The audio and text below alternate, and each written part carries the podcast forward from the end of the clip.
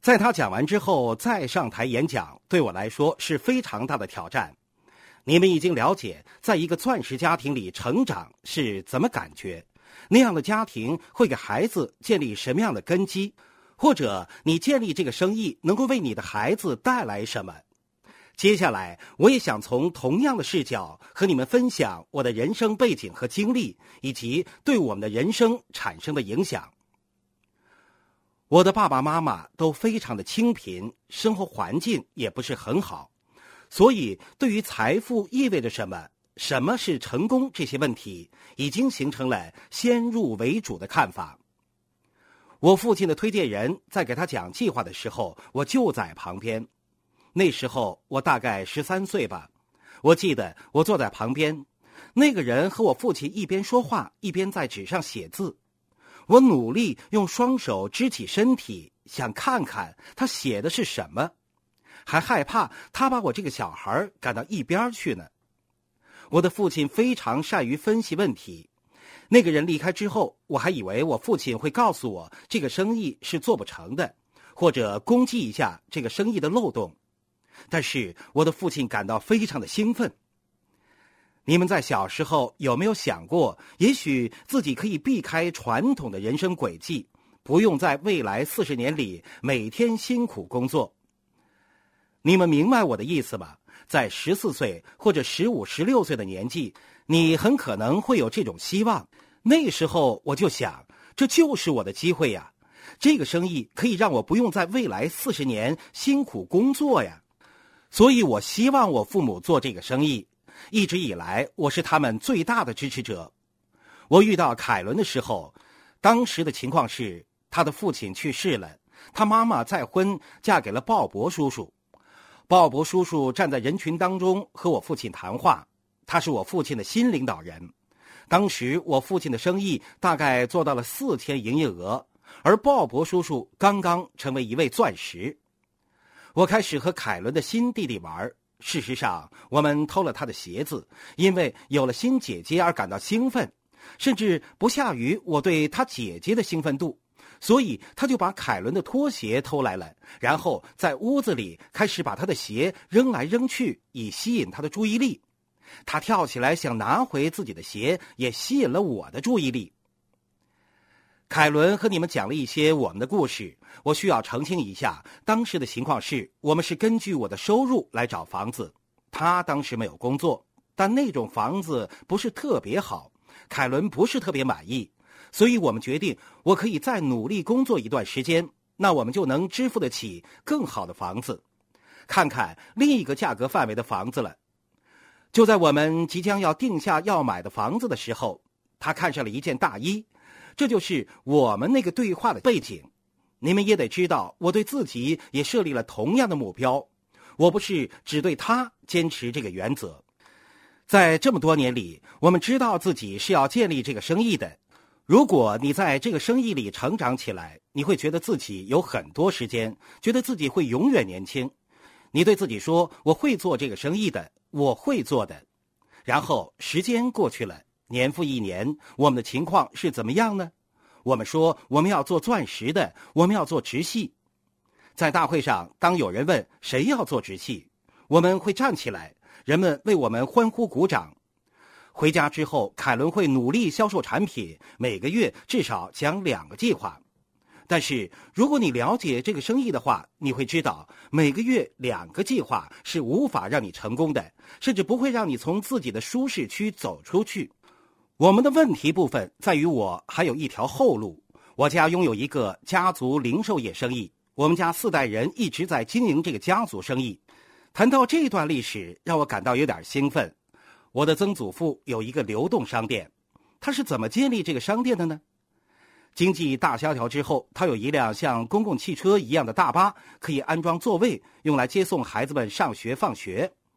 每年他需要经过投标，赢得这个接送的合同，然后因为政府的政策改动，学校开始提供校车服务，所以就不用投标了。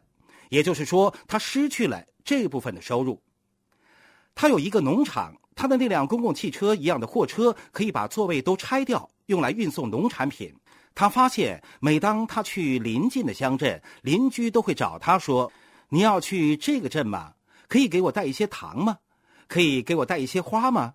因为在那个镇子买会便宜一些，或者如果大量购买的话，会比本镇的商店便宜很多。”他就想，如果他的邻居想要托他捎这些商品，那其他人也会想购买这些商品。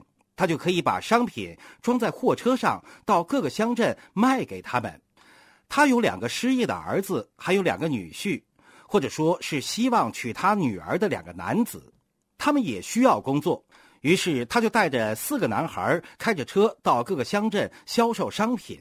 我数过，因为他创造的这个生意，我们那个地区曾经出现了十七个加工工厂。在今天，那些生意可能成为了福利项目，但是在那个时候，他们没有那些东西，所以他必须找到解决的方法。于是，我们有鸡蛋加工厂，为四个州加工鸡蛋，因为人们需要用鸡蛋来交换其他商品。政府不允许他们出售鸡蛋，所以他又建立了鸡蛋加工厂。今天，这个工厂成为了我们那个地区主要的生意之一。有其他人加入经营，不再局限于我们家族。还有修车的生意，汽车坏掉的话就需要有人来修理，所以他建立了一个小修理店，找了一些工具，雇了一个员工来修理汽车。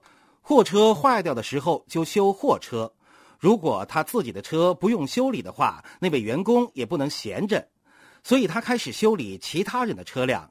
这个小店就逐渐发展成一家汽车修理厂。他的很多生意到了今天还依然存在，这就是我们家族生意的历史。我们现在有百货公司和鞋店。我高中毕业的那一年，我祖父退休了，我父亲把家族生意中的鞋店从我叔叔的生意中分离开来，我叔叔也从我祖父那里买断了他的生意，但是那家鞋店的年收入大约为十万美元。我们开始把鞋店扩大经营，希望能够满足我们父子的生活要求。现在回想起来，我才发现那时候我父亲在这个生意里做到了红宝石。在我们一起建立鞋店生意期间，他的生活依靠的是从这个生意里赚到的钱。而我作为一个十八岁的年轻人，经营鞋店的生意似乎更加让人感到兴奋。不管是作为销售员工，还是去清点仓库，我的所有兴趣、所有想象、所有的热情，都投入到鞋店经营之中，以为我从这个生意里学到的所有东西，可以帮助我建立一个鞋业生意。你们知道什么是生意拥有人，对吧？这就是生意拥有人。那时候发生了什么事情，让我醒悟过来呢？其实那时候发生的很多事情都让我有所启发。既然我谈到了这个话题，我就和大家分享一下吧。在这个生意里，我学到了什么是 B 象限生意，也就是生意拥有人象限生意。我以为我的鞋店生意就是一个 B 象限生意，我们雇佣员工，产生日常的开支，经营收入正在增长，发展的势头非常的让人兴奋。估计十年之后，我们的年收入就会增长到五十万美金；十四年之后，大约会增长到八十万美元。到我把生意卖给我哥哥时，收入可以达到一百万美元以上。我们的生意在不断增长，不断的扩张，所以我以为我们建立的是一个 B 象限生意。到了我三十二岁的时候，我读到了罗伯特清崎的书，也就是说，从我十八、十九岁一直到三十二岁，我都以为我在建立一个生意。而罗伯特清奇的书《神奇的现金流象限》谈到，如果你离开你的公司六个月之后再回来，到时候你的公司能够赚到更多的钱，那你就是一个生意拥有人。如果到时候你的公司不能赚到更多的钱，那你只是为自己打工。讽刺的是，我读到这本书的时候，我刚好离开了鞋店，去参加一个为期九天的聚会。离开了十天之后，我回到店里，发现我的两个雇员一直在吵架，有一个人已经辞职了，另一个人即将要辞职了。我离开了十天，我的生意就完全乱了套。这次事件给我敲响了警钟。我对自己说：“罗威尔，四代人的经验教你如何经营这份家族生意。这个生意只不过是 S 象限生意，也就是自主创业所产生的生意。你建立的生意模式，你设计的经营方式，必须由你自己亲自来做，无法留给其他人。要运营这个生意，至少我或者我哥哥需要在那里才行。多数情况下，需要我们两个人都在。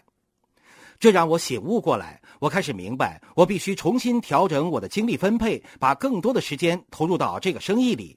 此外，在那个时候，凯伦开始考虑要小孩了。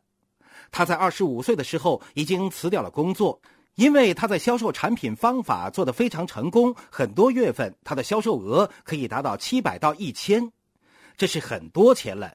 如果你要谈怎么做好零售生意，你可以看看他，他做的很出色。我们的销售额有七千五了，而且是在没有推荐新人的情况下。凯伦的销售做得很好。事实上，我们是通过销售产品来达标七千五的。那时候，他父母和弟弟要去乘坐游轮旅行，他也想去，但是要去的话，这个月的销售必须达到七千五。于是他在二十二天之内卖出了十八套厨具。就这样，我意识到凯伦想要小孩了。如果家里有婴儿的话，他就做不到那么高的销售额了。我明白，我对这个生意必须真正做到全力以赴才行。然而，总有些抗拒的力量阻碍我全力建立这个生意。现在，我想和你们分享那些阻碍我前进的东西。也许你们面对着同样的问题。首先是拖延症。我基本上属于力量性人格，但是同时又具有很多活泼型的特征。在我身上融合了力量型的优势，活泼型的弱点。这就意味着我的拖延症会相当严重。是什么改变了我的人生呢？凯伦给我找了一个活泼型人格计划系统，应该还可以通过在网上找到。这个系统包含一系列的视频，真正让我改变的视频，说的是“我没有时间”这句话，其实是一句假话。为什么呢？因为我们每周都有一百六十八个小时，也就是说，你的时间和我的时间一样多，我的时间和他的时间也是一样多，我们都有时间。关键在于我们如何分配时间。为什么我们会说我没有时间呢？因为我们把事实讲出来是让人无法接受的。比如说，你的玛丽阿姨对你说：“我想明天和你一起吃午餐。”而你要去上班。如果你说不，我明天要去上班，不能和你一起吃午餐。在人际交往当中，这样说是难以让人接受的。虽然那是事实，通常人们会说。对不起，玛丽阿姨，我没有时间。可是我们说这句话说的太多了，我们开始相信自己真的没有时间了。他讲完了这些之后，他向观众提问：有多少人希望自己多读点书？你们应该有一些需要一起讨论的书籍，所以你们应该都读到某个部分。你可能会说我没有时间读书，可是上面已经说了，你不能说我没有时间。那位演讲者说。为什么你没有时间呢？他们不能说没有时间，因为我没有时间这句话不是真的。有人举手回答说：“因为书不会想起来。”我们人生的真相是，大多数人把时间用来做紧急的事情，而不是做重要的事情。所以，改变我人生的挑战是我计划每天要做的事情的时候，那套计划系统告诉我或者教会了我要根据事情的重要性来安排任务的优先次序，而不是事情的紧迫性。这个想法改变了我的人生。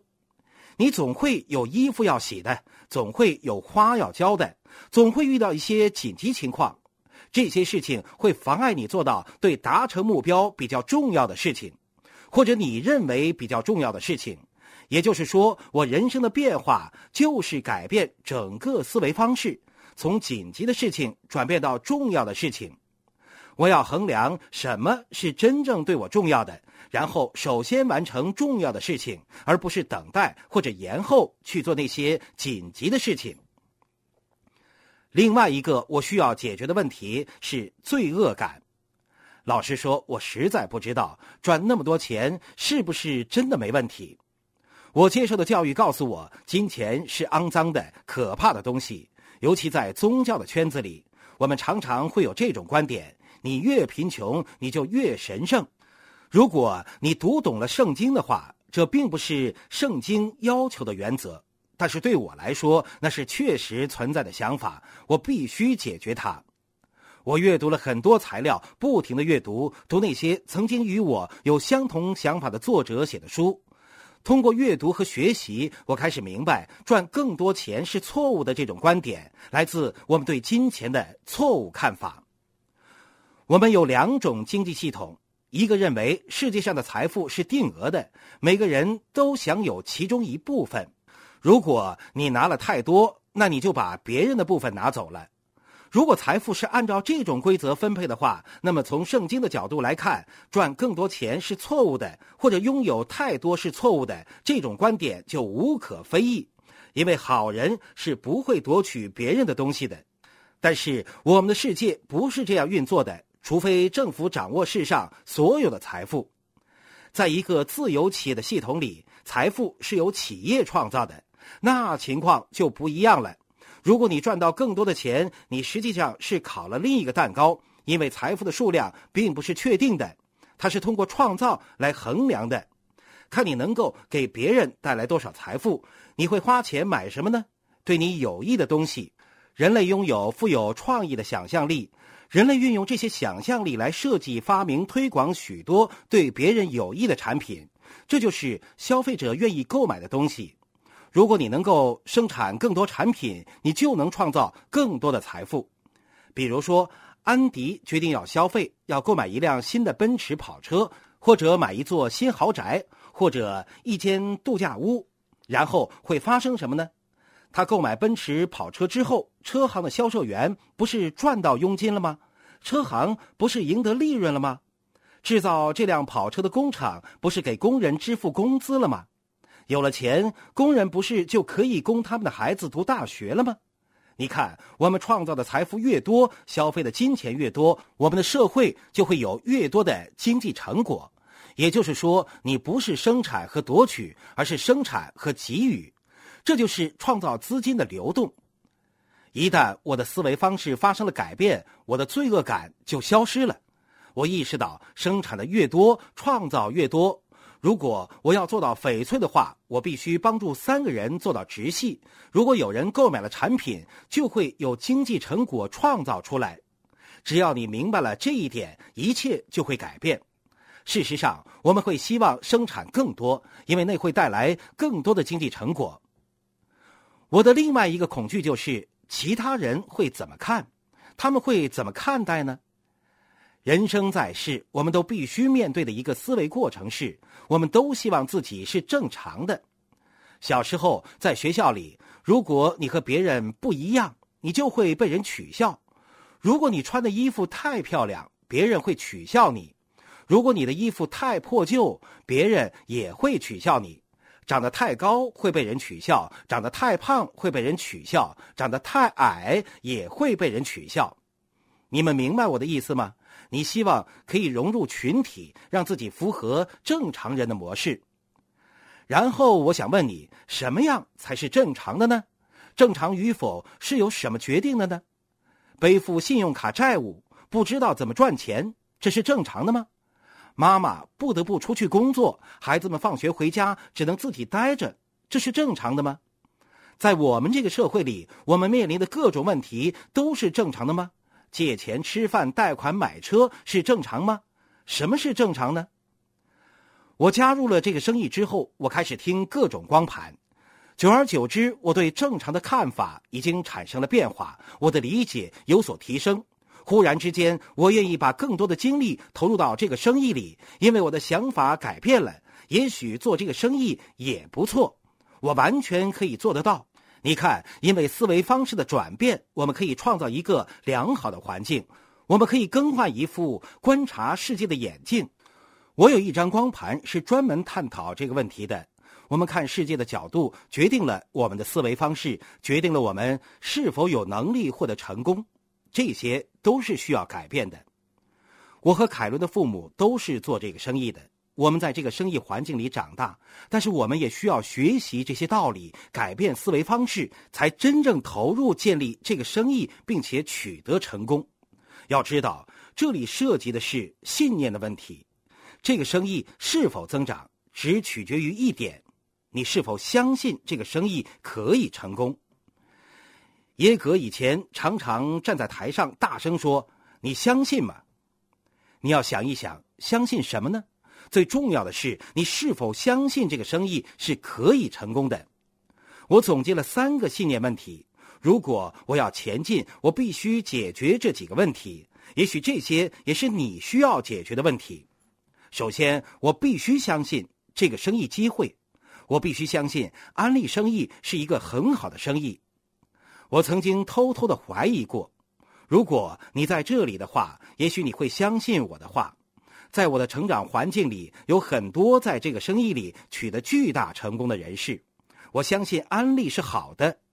如果你是新加入的人，可能在不同的时候，通过不同的渠道，也许是你在网上读到的文章，也许是别人的看法，让你对这个生意机会的信念有所动摇。其次，我必须相信我自己。要做到这一点，我需要付出更多努力。要知道。成功建立这个生意的人都是我的英雄，是我从小到大尊敬和崇拜的人。对我来说，他们不是普通人，他们超越了个人的生命。你看到他们站在台上，在他们面前，你会变得非常渺小，有可能会产生永远无法和他们比肩的想法。你们明白我的意思吗？就像看到你最喜欢的体育明星一样，你会觉得。老天呐，我永远都无法做到像他那样出色。然而，他们也是普通人。我这样说，并不是要贬低钻石们。可是，他们穿裤子的时候，也是一次穿一条腿呀。他们也要洗澡，出汗的时候也会有汗臭味儿。他们也要刷牙洗脸。他们就是普普通通的人类。他们其实就是像你我一样的人。只是他们为了成功，愿意做出更多的尝试，取得足够的成长，做到足够的练习，完成我们说过的事情。他们就像我和你一样，而罗威尔也需要不断的成长，才能相信罗威尔也能够建立这个生意。要做到这一点并不容易，我为此付出了很多努力。听光盘，听领导人们的人生故事，可以帮助我克服这个难题。另外一个我需要努力相信的是，成功建立这个生意所花的时间可能会越来越短。为什么呢？如果你是新加入的人，你可能在今年内就可以建立第六个小组，甚至在这个月你就可以做到了。如果是这样的话，那你至少在年末之前就可以做到钻石了。我们刚刚加入的时候都是这样想的。在你加入一段时间之后，因为你一路以来的所见所闻，你开始对这个生意的看法开始转变。我会有这样的观点，部分的原因是我在这个生意里长大，我看过太多例子了，我亲眼见过已经做到钻石的人退出了这个生意。看看吧，他是我的英雄啊！那会伤害我的信念，我会怀疑到底我能不能找到愿意完成这一旅途的人。当你参加了这个系统组织的活动，听光盘、读书、参加聚会，你会看到人们走上舞台接受褒奖。为什么他们要这样做呢？我并不需要褒奖这些东西啊。要知道，褒奖仪式不是为了你而设的，而是给坐在台下的人看的。他们还在怀疑自己能否做这个生意。我们让人走上舞台接受褒奖，希望台下的你能找到共鸣。那个人比我晚一个月加入这个生意啊，他的销售额已经达到了四千了。你有了信念，你就会改变。我们创造这样的环境，会让你改变信念。作为团队的一员，团队的成功改变了我的信念。我相信我能够做得到。我开始相信我可以找到正确的人加入我的团队，他们会成为直系、蓝宝石、翡翠、钻石。这些信念是需要培养的。亲爱的朋友，想获得更多的成功经验吗？请关注微信公众号“炫色安利微商旗舰店”，我们将为想成功的你提供更多的精彩信息。炫色安利微商旗舰店等你哦！